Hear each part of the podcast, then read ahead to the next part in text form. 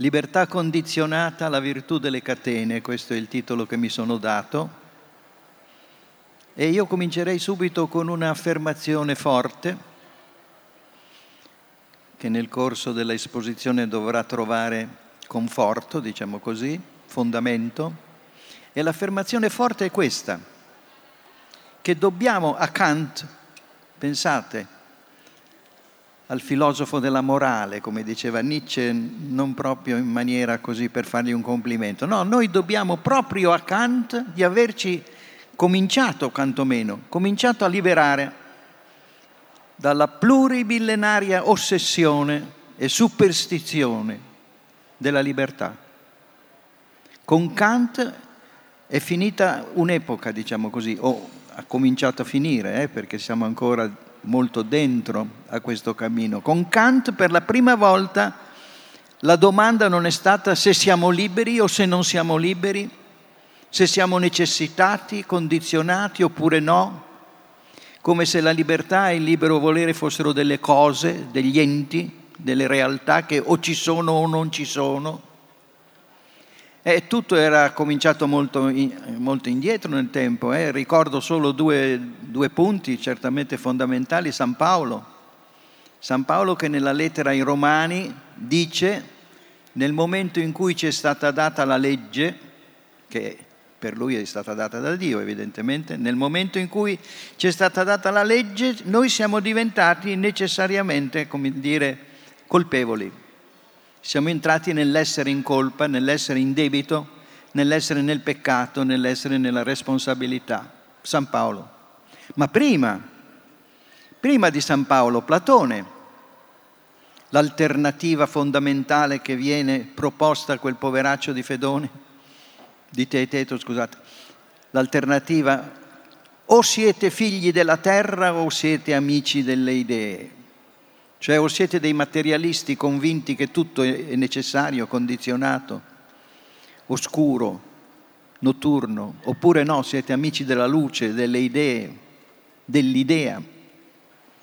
E in vero ancora oggi, eh, ancora oggi queste superstizioni plurimillenarie ci affliggono, dividono il mondo. Pensate come un esempio un po' barocco, diciamo così, un, un mullah talebano che legge la genealogia della morale di Nietzsche. Cosa succede in questo incontro? Ecco, proprio Kant, diciamo così, ci ha invitato a leggere delle premesse fondamentali atte a liberarci dal, del tutto dai fantasmi che accompagnano ancora nel nostro mondo la questione della libertà delle nostre azioni, dell'alternativa siamo liberi, non siamo liberi siamo responsabili, non siamo responsabili. No, l'ha fatta finita con questa alternativa. Con una mossa che naturalmente io qui devo sintetizzare molto, no? come certamente capite, con una mossa straordinaria, ma decisiva. Spostare la libertà.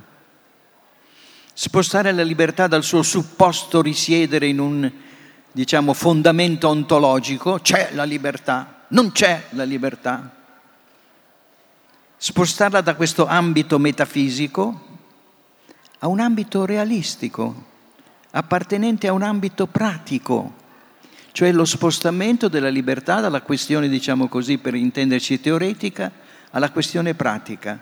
La libertà è una questione pratica, non teoretica. O intendiamoci, Kant è lo stesso che aveva detto che non c'è l'ontologia, che ogni ontologia è metafisica e qualcheduno ancora non se n'è accorto, eh? naturalmente, pensa che ci sia l'ontologia, l'assoluto, queste cose qua. No, in ambito morale la libertà è assunta come non ciò che concerne l'essere, ma ciò che concerne il dover essere, non ciò che concerne il fare, ma ciò che concerne il dover fare. Lì c'è la libertà. Quale libertà? E allora dobbiamo proseguire molto in sintesi come Kant imposta il cammino in maniera magistrale. La libertà, dice Kant, in quanto è guardata nella sua presenza pratica, perché solo lì la trovi, non la trovi in teoria, non la trovi metafisicamente, non la trovi nell'aldilà del mondo. Quando tu la guardi sul piano pratico, la libertà concerne una relazione fondamentale. La relazione tra quelle che Kant chiamava inclinazioni sensibili, e noi potremmo dire desideri, passioni, timori, ambizioni, presunzioni, la relazione tra inclinazioni sensibili, in questo momento io sono inclinato sensibilmente a fare bella figura, diciamo così, no? e quindi la mia volontà ne è evidentemente influenzata, e l'esercizio del volere. L'esercizio del volere accade in relazione alle inclinazioni sensibili, le quali sono date a ogni essere umano vivente da sempre, a ogni essere umano vivente da sempre, e concernono quindi la totalità delle azioni che ne conseguono, le quali quindi ecco il punto sul quale riflettere molto attentamente, le quali azioni appunto obbediscono sempre, tutte le nostre azioni, tutte, anche quelle dei santi e dei martiri, tutte le nostre azioni riguardano quello che Kant chiamava l'imperativo ipotetico, la regola dell'imperativo ipotetico. Se vuoi A, fai B. Se desideri A, fai B. Badate, questo concerne tutte le nostre azioni e in questo senso tutte le nostre azioni sono condizionate. Condizionate indubbiamente dalle inclinazioni sensibili. L'esempio impressionante che suggerisce Kant, anche il santo ci prova gusto a fare il santo, insomma, per dirlo in maniera un po' banale, no? Anche il santo ha l'inclinazione sensibile, difatti non è obbligatorio essere santi, anche il santo vuole B, essere considerato santo. E allora digiuna, figlio mio. Beh, voi capite che ora cominciano a chiarirsi molto le cose. L'essere umano è un essere inclinato sensibilmente a un corpo, sta in un luogo, ha una tradizione, ha una storia, ha dei bisogni. E sono queste condizioni fenomeniche, come dice Kant, che influiscono sulla sua volontà che influiscono su quello che lui sceglie in A. Se vuoi A, allora fai B. E tutte le nostre azioni sono condizionate, cioè tutte le nostre azioni, azioni libere in assoluto è una cosa priva di senso, non esiste. E vedremo anche perché profondamente non esiste.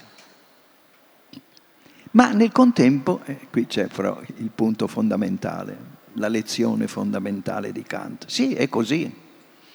La nostra volontà è ovviamente una risposta ipotetica ad una sollecitazione che nasce dalle inclinazioni sensibili, dalle passioni, dai desideri, eccetera, eccetera. Questo non c'è dubbio. Ma allora, come si spiega quello che Kant chiamava fatto di ragione? un fatto, non un ragionamento, un fatto, una cosa.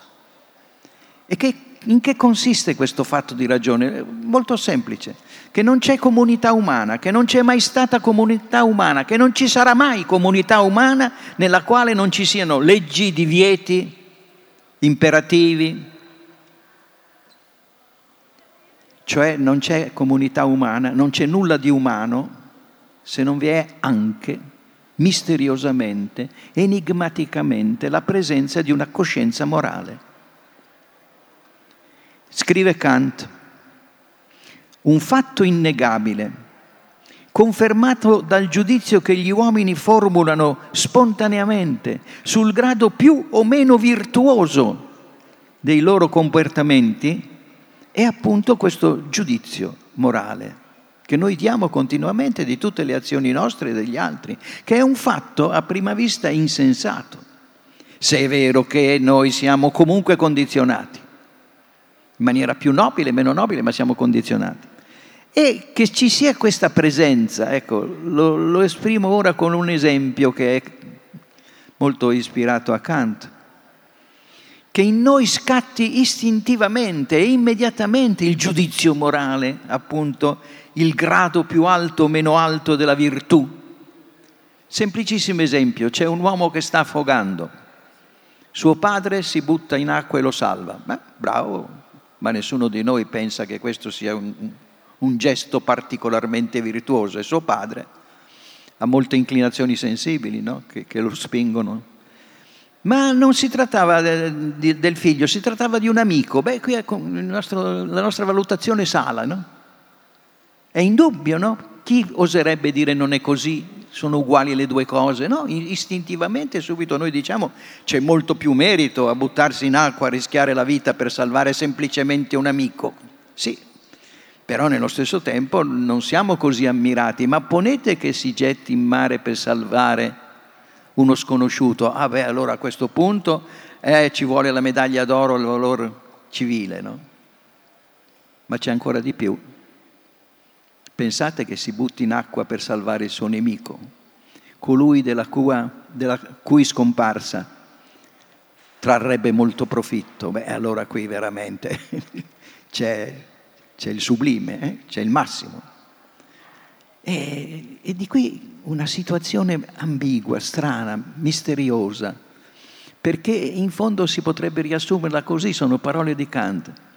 Se devi, in qualche modo puoi. Ma lui ha appena detto che non puoi, in base al semplice se devi, in base a quello che lui chiama imperativo categorico. È sempre ipotetico l'imperativo. Ci vuole una qualche ragione, anche colui che si è buttato a salvare l'amico, anche colui che ha salvato il nemico. E l'ultima conferma di tutto ciò è in questa coscienza morale che troviamo in tutte le civiltà, in tutte le culture, diversamente articolata, certo, ma presente in tutte le culture, con quello che chiamiamo il sentirsi responsabili.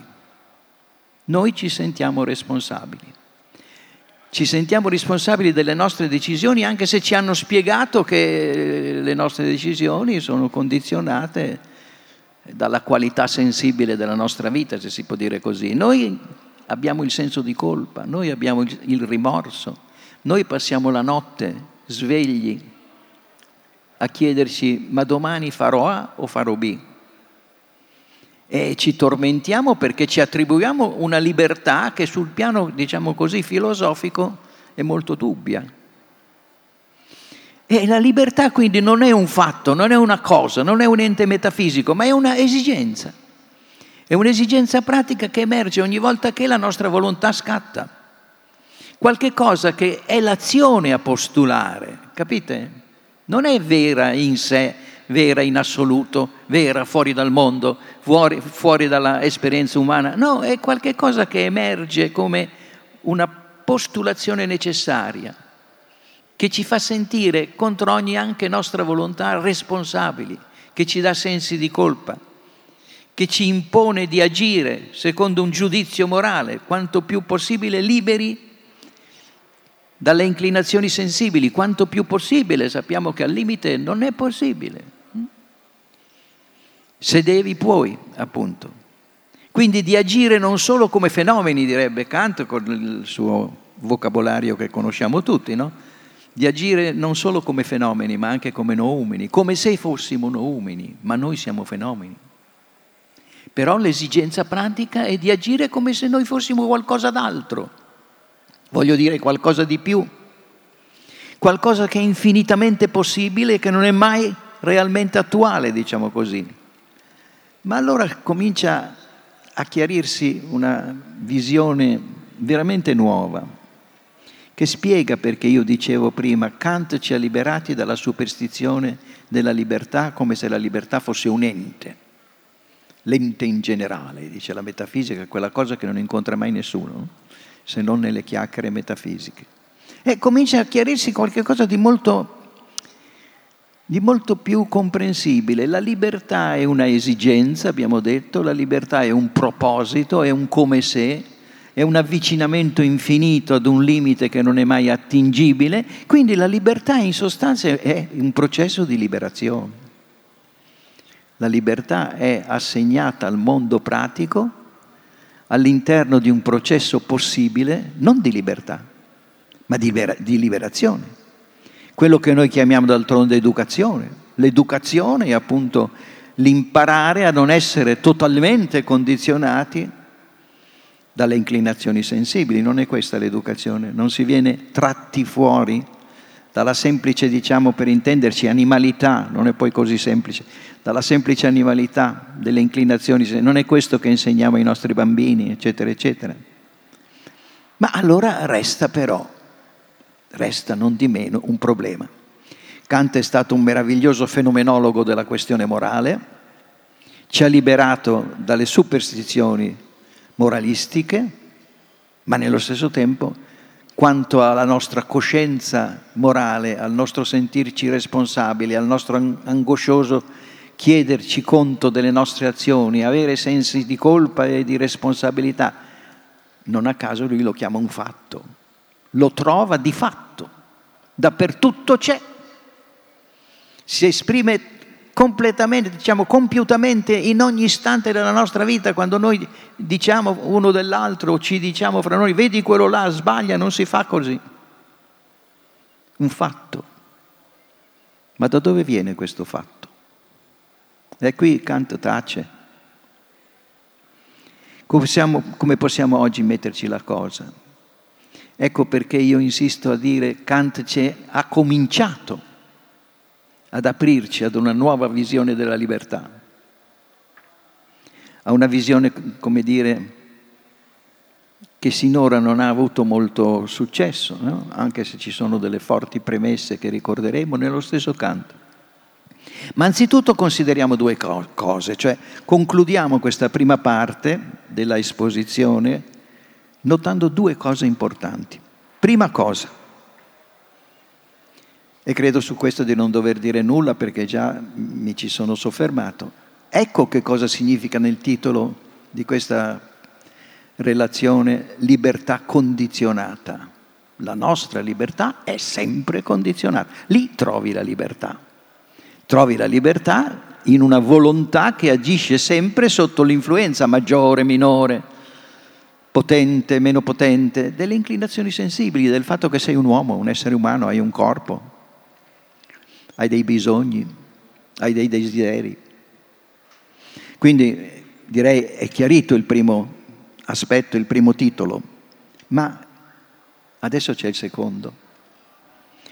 Noi siamo soliti immaginare le condizioni sensibili della nostra vita, la salute, il denaro, le amicizie, gli affetti, la vita sociale, la vita personale come una serie di condizionamenti, lo so, sono quelli che ci determinano a essere quello che siamo, ognuno a modo suo, no? E li guardiamo soltanto come un impedimento, come l'impedimento a essere liberi. Eh, ma attenzione, qui il passaggio è fondamentale, eh? fondamentale. Se abbiamo capito che la libertà è una questione pratica, è qualcosa che è sempre condizionato dalla nostra situazione di fenomeni, diciamo per usare il, il gergo kantiano, se abbiamo capito questo, allora il condizionamento sensibile è a sua volta la condizione della liberazione.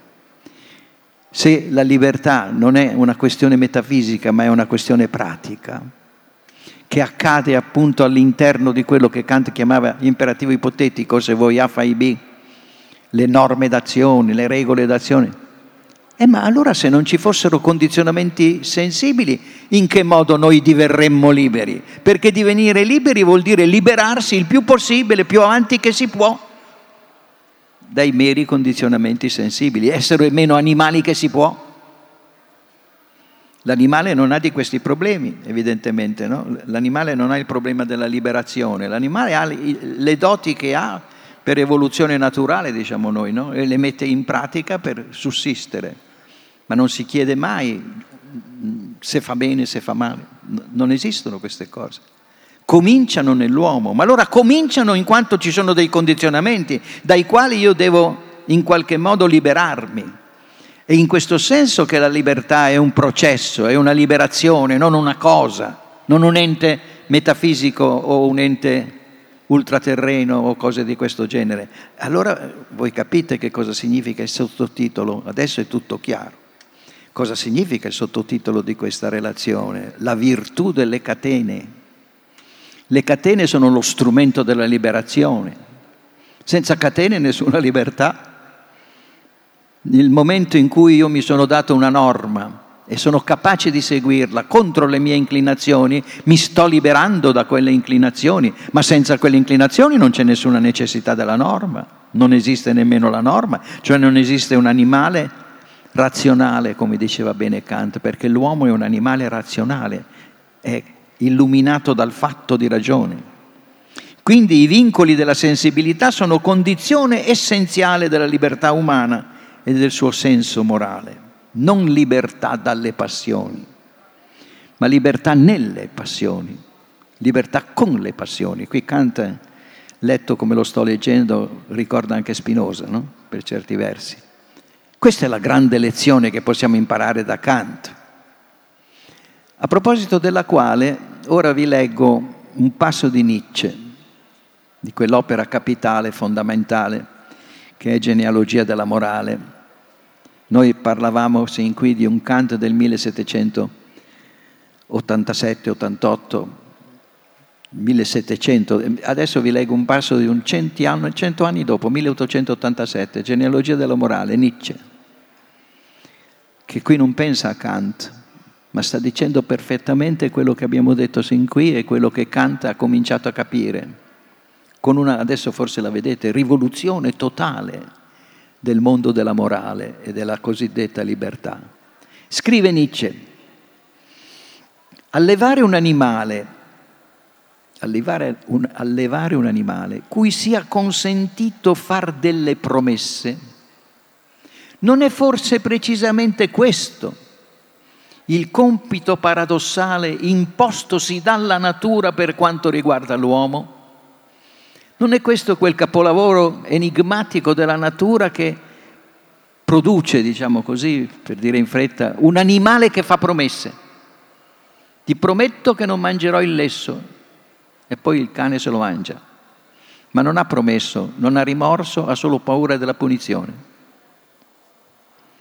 Questa è la lunga storia dell'origine della responsabilità, la lunga storia dell'origine della responsabilità, in quanto io mi sento responsabile della promessa, perché sono quell'essere unico, l'ente eh, di ragione, diceva Kant, che fa promesse, che può fare promesse.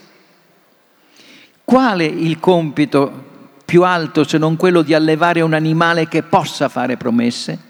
L'enorme lavoro dell'umano l'enorme lavoro dell'uomo su se stesso, questa è proprio tutta la genealogia della morale di Nietzsche, no?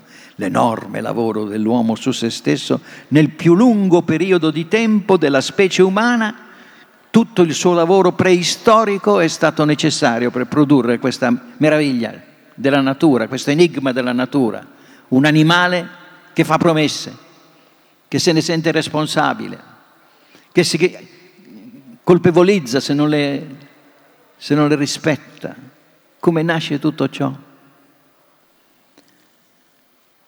Quello che Kant non ci ha detto, che non poteva dirci. Ci voleva un altro po' di cammino eh, per cominciare a vedere queste cose. Ecco, noi qui stasera non ricostruiremo questo lavoro preistorico che indica Nietzsche, non è necessario, cioè non rifaremo qui insieme la storia più lunga dell'uomo, di queste cose io ho parlato tante volte, ma qui non sarebbero, non ci basterebbe il tempo, ma d'altra parte non è neanche necessario.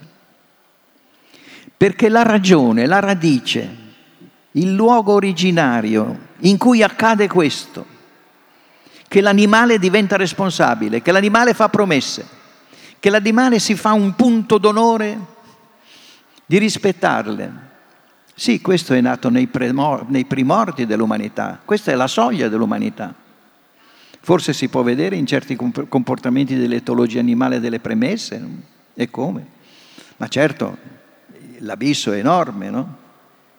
Ma questo che è accaduto in illo tempore, accade oggi, accade sempre, accade continuamente, accadrà domani, accadrà dopodomani, perché lì è la culla e non dico questa parola a caso, dell'umano. È lì che accade il miracolo, è lì che accade l'ethos, l'eticità dei costumi, come dice Nietzsche in Aurora, pur con tutte le innumerevoli differenze, cioè un conto è essere nati nel 2000 a.C., nelle culle del 2000 a.C., ci saranno state certamente, o invece essere nati durante l'impero romano o nel Rinascimento. o oggi o domani. Che cosa accade nella culla dell'umano? Guardiamo semplicissimamente questo fatto che ci è così noto, così anche, come dire, ovvio, non voglio dire banale perché non lo è, ma ovvio.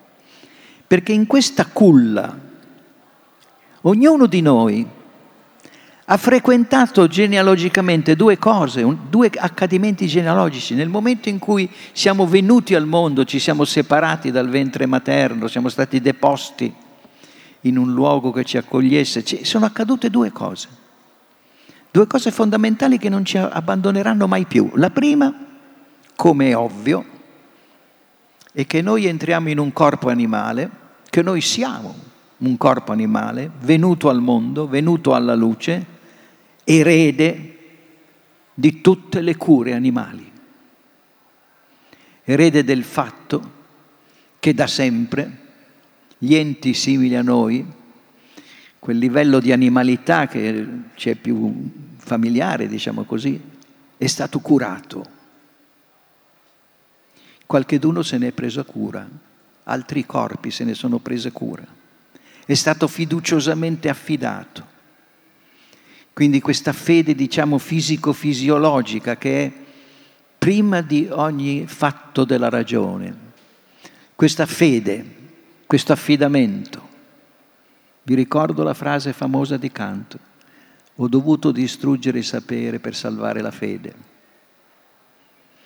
Che voleva dire tante cose, come sappiamo in Kant, ma ritorciamolo qui. La prima fede è che io sarò nutrito è che io sarò custodito, coperto, protetto, salvato da qualcun altro che in questo deserto del bisogno, deserto della inclinazione sensibile che mi getta nel deserto, qualcheduno risponderà, qualcheduno, diciamo così, soccorrerà stabilendo quel legame, quel vincolo che già Aristotele aveva descritto perfettamente quando diceva il nostro, nostro umano, è il destino di tutti gli esseri che non possono vivere separati. È il destino di tutti gli esseri che non possono vivere separati. Bisogna fare un'aggiunta che Aristotele non fa, ma che certamente anche sa il nostro è il destino di tutti gli esseri animali hm, che non possono vivere separati, il figlio dai genitori, il maschio dalla femmina, dice Aristotele, eccetera, eccetera, ma che, l'aggiunta, vivono separati, sono separati.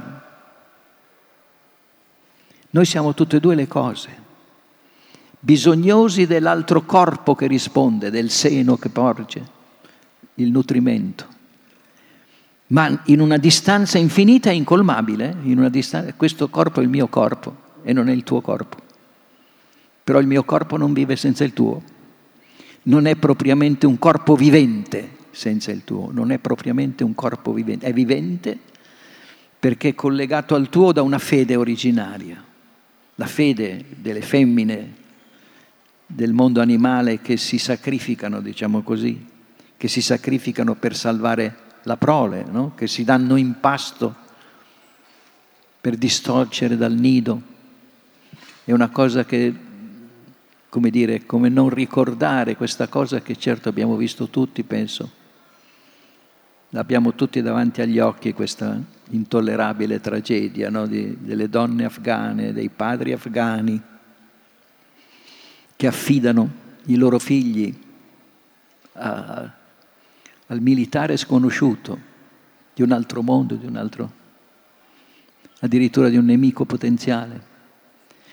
Ma lo fanno per essere fedeli sino all'ultimo al patto, sino all'ultimo sacrificio, purché la vita sia salvata.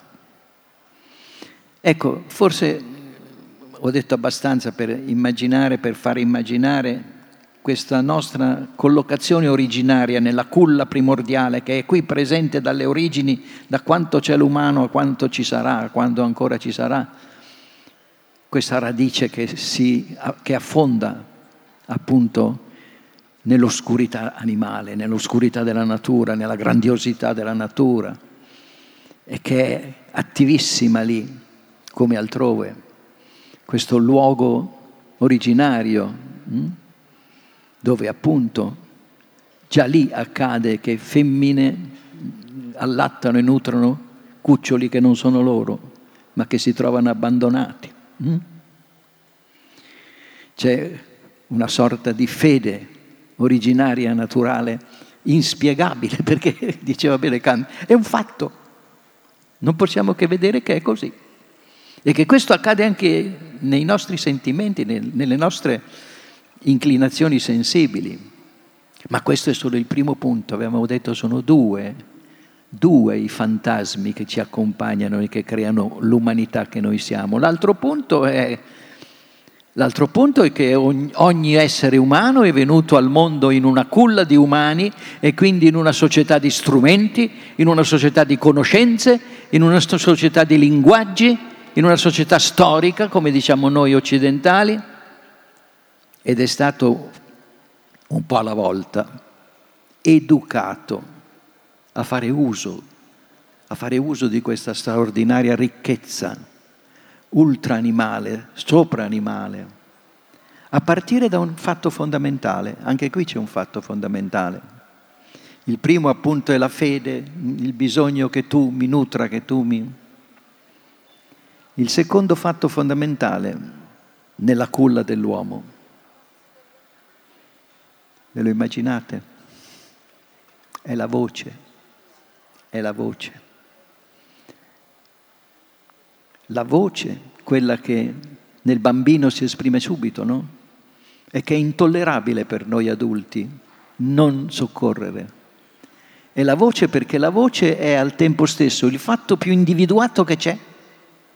Ognuno di noi è la sua voce e per tutti gli altri è l'esperienza di quella voce. Solo gli amici di Socrate presenti alla sua morte avevano nell'orecchio quella voce infinitamente commovente, come è per ognuno di noi, no? la voce dei nostri cari. Quindi un fatto che è un idioletto, è un idioletto, è una espressione d'aiuto, no? è un'espressione, una fede che qualcheduno risponderà sulla base di questa incarnazione, perché è il mio corpo che piange, capite? Non il tuo, non il suo, è il mio. E a questo idioletto la risposta, lasciatemi dire, del dialetto ciò che si dice intorno alla culla, ciò che si diceva intorno alla culla di Tatanka Yotanka, di Toro Seduto. Con quella lingua, con quell'espressione, quella lingua e quelle espressioni sono il frutto sociale di quella vita, di quegli strumenti, di quelle conoscenze, di quelle credenze. E ognuno di noi è anzitutto allevato nel dialetto della sua, diciamo, famiglia, per intenderci, le famiglie sono di tanti tipi, allargate, più ristrette ma certo ci sono state voci intorno alla culla di ognuno di noi e c'è stato un mondo sociale intorno alla culla di ogni, ognuno di noi. Quindi c'è una, stata una traduzione originaria dell'affezione fisica, un transito della vita fisica attraverso la collaborazione di corpi separati, ma nella relazione interiorizzata, affettiva, emotiva della voce, la voce del bambino, la voce della mamma, la voce del papà, la voce dello zio. metteteci chi volete. Quindi questo fenomeno originario della personalità che cresce unitamente alla fede nel soccorso fisico e alla fede nel soccorso sociale, diciamo così per dire in, fatto, e quindi un po' alla volta la costruzione di quel linguaggio, vedete, di quel linguaggio che le scienze, nostre scienze astratte, studiano a livelli altissimi, la linguistica, ma qui non c'entra niente la linguistica, il linguaggio, la parola, sono chiacchiere. Qui c'è quella voce, qui c'è quel corpo, qui c'è quel sudore, qui c'è quell'udore, qui c'è quell'altro corpo, e qui c'è quel sudore, e qui c'è quell'odore, e ci sono quelle voci indimenticabili, quelle per le quali ognuno di noi prende la cadenza di là dove è sorto e solo molti se ne liberano attraverso un lungo processo, altri non se ne liberano del tutto mai. È la prima nicchia, La prima nicchia che va guardata nella sua totalità, nel suo intero, non nelle sue separazioni dovute poi alla riflessione scientifica che dice vedi questo è il corpo fisiologico, questo è il corpo biologico, questo è il corpo linguistico, ma queste sono costruzioni necessarie, interessanti, utilissime, ma che non servono a niente che poi eh, per spiegare il fenomeno della libertà. Perché la libertà, adesso direi, è di una semplicità enorme, è molto chiara. Io sono nato lì dentro e sono nato per un patto silenzioso, ma estremamente concreto, che è qui nelle mie mani, nella mia bocca, nella mia lingua, nei miei occhi. Ed è da lì che io ho stabilito, come dire, un principio morale per il quale mi è intollerabile non corrispondere, per il quale mi è intollerabile tradire la culla. Anche se è verissimo che poi questa è solo la prima culla, poi ce ne sono... Eh, poi si va a scuola, poi si fanno le amicizie, poi si va al lavoro, poi si fanno tantissime cose, le professioni, i mestieri. Ognuna di queste è a suo modo una culla.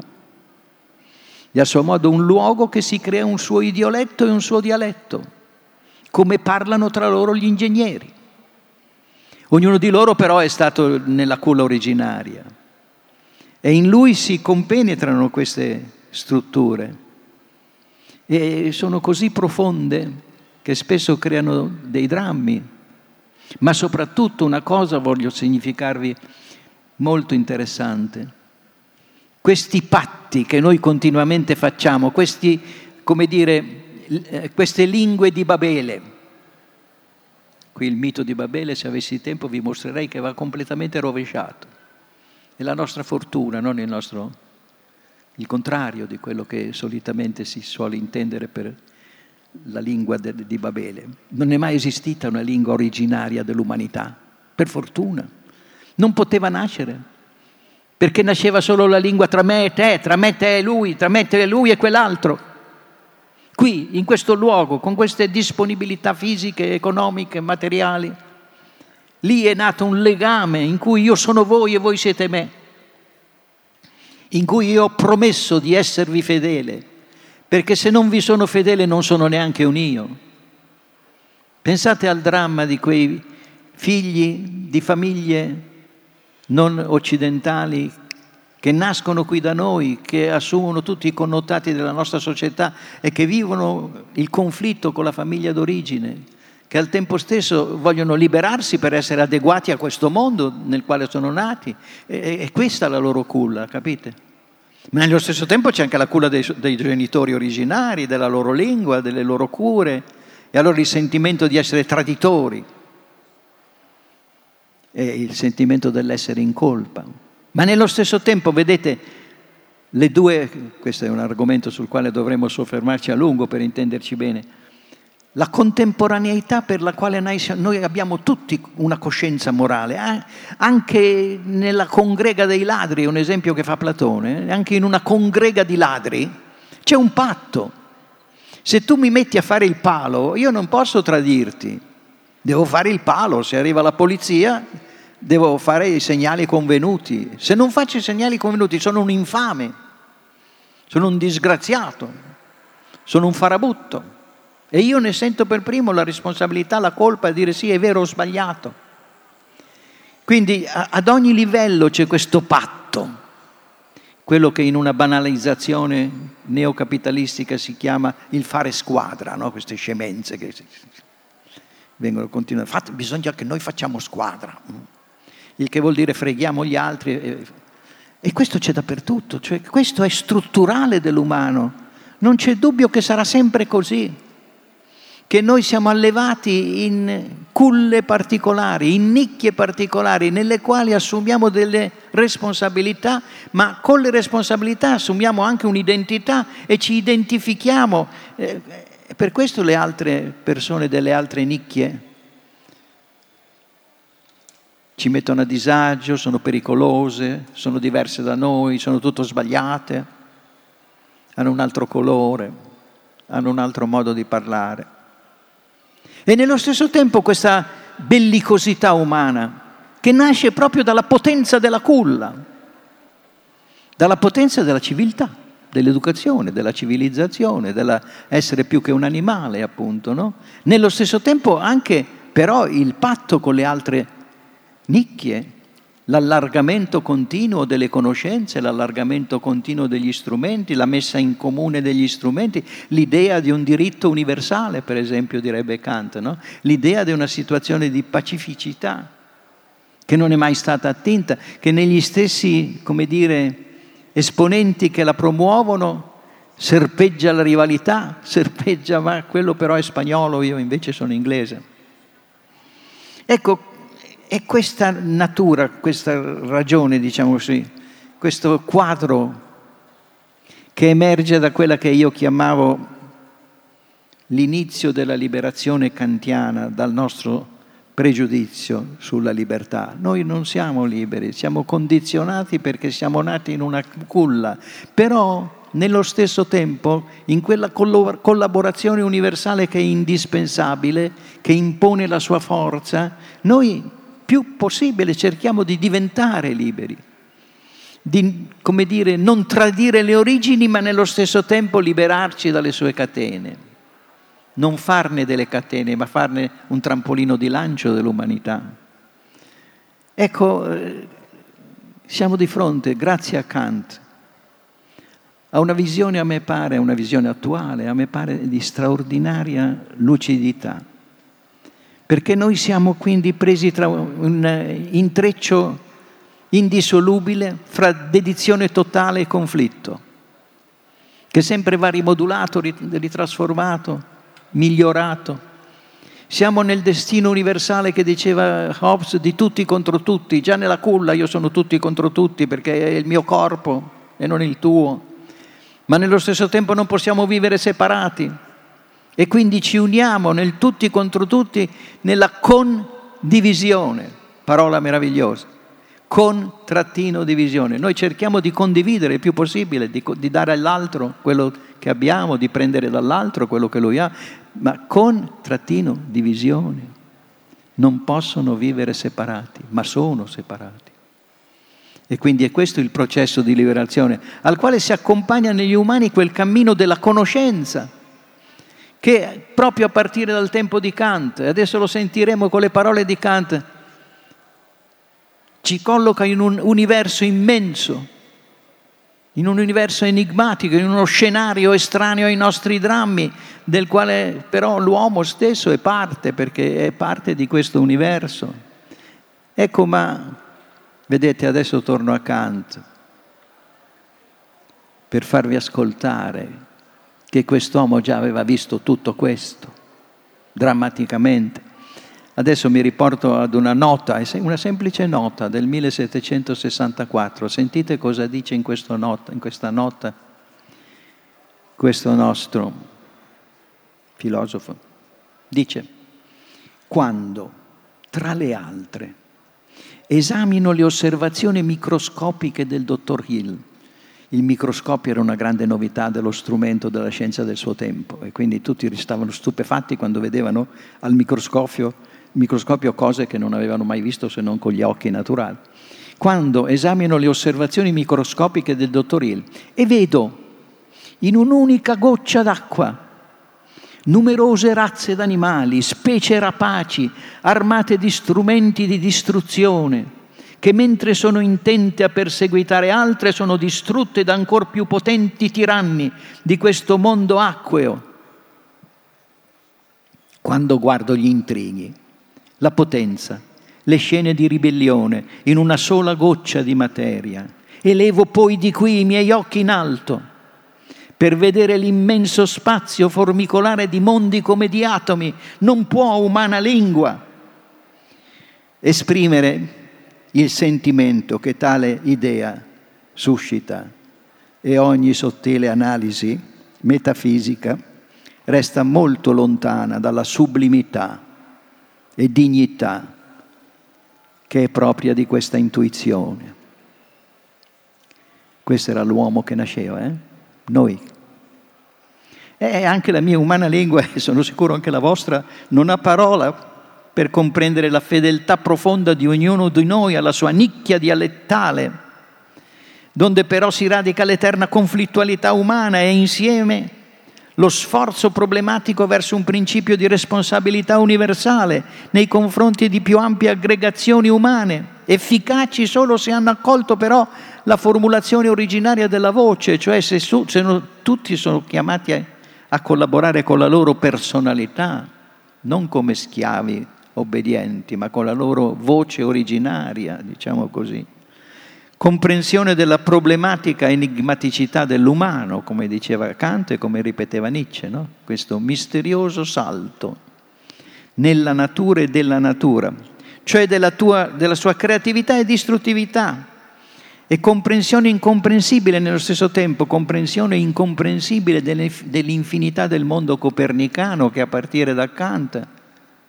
è diventato una verità indistruttibile indiscutibile, qualche cosa che ci circonda in maniera fattuale e che solo un ignorante o uno sprovveduto può pensare che non sia a suo modo vera.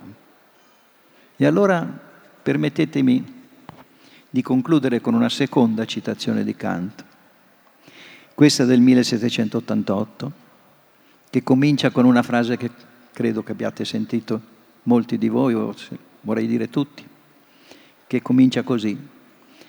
Due cose riempiono l'animo di ammirazione e di venerazione sempre nuova e crescente. Il cielo stellato sopra di me e la legge morale dentro di me. E già, ma poi bisogna continuare questa bellissima serie di considerazioni. Dice infatti Kant, queste due cose, il cielo stellato, la legge morale e la coscienza morale, mm, la sua radice che abbiamo cercato di lumeggiare modernamente, queste due cose non ho bisogno di cercarle, non ho bisogno di supporle come se fossero avvolte nell'oscurità. Oh, finalmente via i fantasmi metafisici, le balle metafisiche della libertà, della colpa, del peccato come se fossero avvolte nell'oscurità o fossero nel trascendente, fuori del mio orizzonte. Io no, io le vedo davanti a me e le connetto immediatamente con la coscienza della mia esistenza, della mia persona educata dalla culla originaria in cui mi hanno fatto umano. La prima, la visione del cielo stellato, comincia dal posto che io occupo nel mondo sensibile nel mondo sensibile cosiddetto esterno. La seconda comincia dal mio io invisibile, dalla mia personalità, quella voce che ognuno è la sua, che ognuno è la sua storia, che ognuno è la sua famiglia, che ognuno è la sua patria, che ognuno è la patria ideale del mondo intero. Il primo spettacolo di una quantità innumerevole di mondi, che è così, eh? una quantità innumerevole di mondi, Signore. Non è che qualcuno può essere oggi legittimato a dire, ma io non ci credo, perché te lo facciamo vedere. E non c'è dubbio che siamo di fronte ad una infinità di mondi e di universi, senza fine e senza fini per quello che possiamo vedere. Il primo spettacolo di una quantità innumerevole di mondi annulla del tutto la mia importanza di creatura animale, vedete, torniamo alla culla, che deve restituire al pianeta la materia della quale si formò. Devo restituire alla terra, vi ricordate San Francesco, no? Il secondo invece, il secondo spettacolo, quella su, su cui abbiamo cercato di dare qui qualche suggerimento, qualche suggerimento la coscienza morale, com'è che siamo animali razionali, cioè dotati di coscienza normale, cioè capaci di promessa, cioè capaci di senso morale, capaci di rispetto della nostra stessa dignità. Il secondo invece eleva infinitamente il mio valore, in cui la vita morale, mediante la mia personalità, e così la personalità di ognuno, mi manifesta una vita indipendente dall'animalità e anche dall'intero mondo sensibile. Ecco, questa a mio avviso naturalmente, quindi a partire dalla mia personalità, come ognuno dalla sua, questa è la nostra soglia contemporanea. Noi siamo questo in Occidente in maniera planetaria perché la nostra scienza e la nostra cultura si diffonde rapidissimamente, nel bene e nel male naturalmente. Noi siamo su questa soglia, l'infinito, l'infinito cosmico, dal quale deriviamo questo stesso corpo, le sue stesse istanze, la sua stessa fede animale, come diceva un filosofo americano, Santayana. E nello stesso tempo, però, l'esigenza di costruire delle nicchie pacifiche sempre più ampie, sempre più vere, sempre più consapevolmente radicate nella loro genuina radice, ma sempre più aperte all'accoglimento della liberazione dell'umano in cammino, della liberazione della civiltà umana dai suoi pregiudizi, dalle sue fantasie superstiziose, dalle sue violenze, dalle sue ignoranze. Grazie.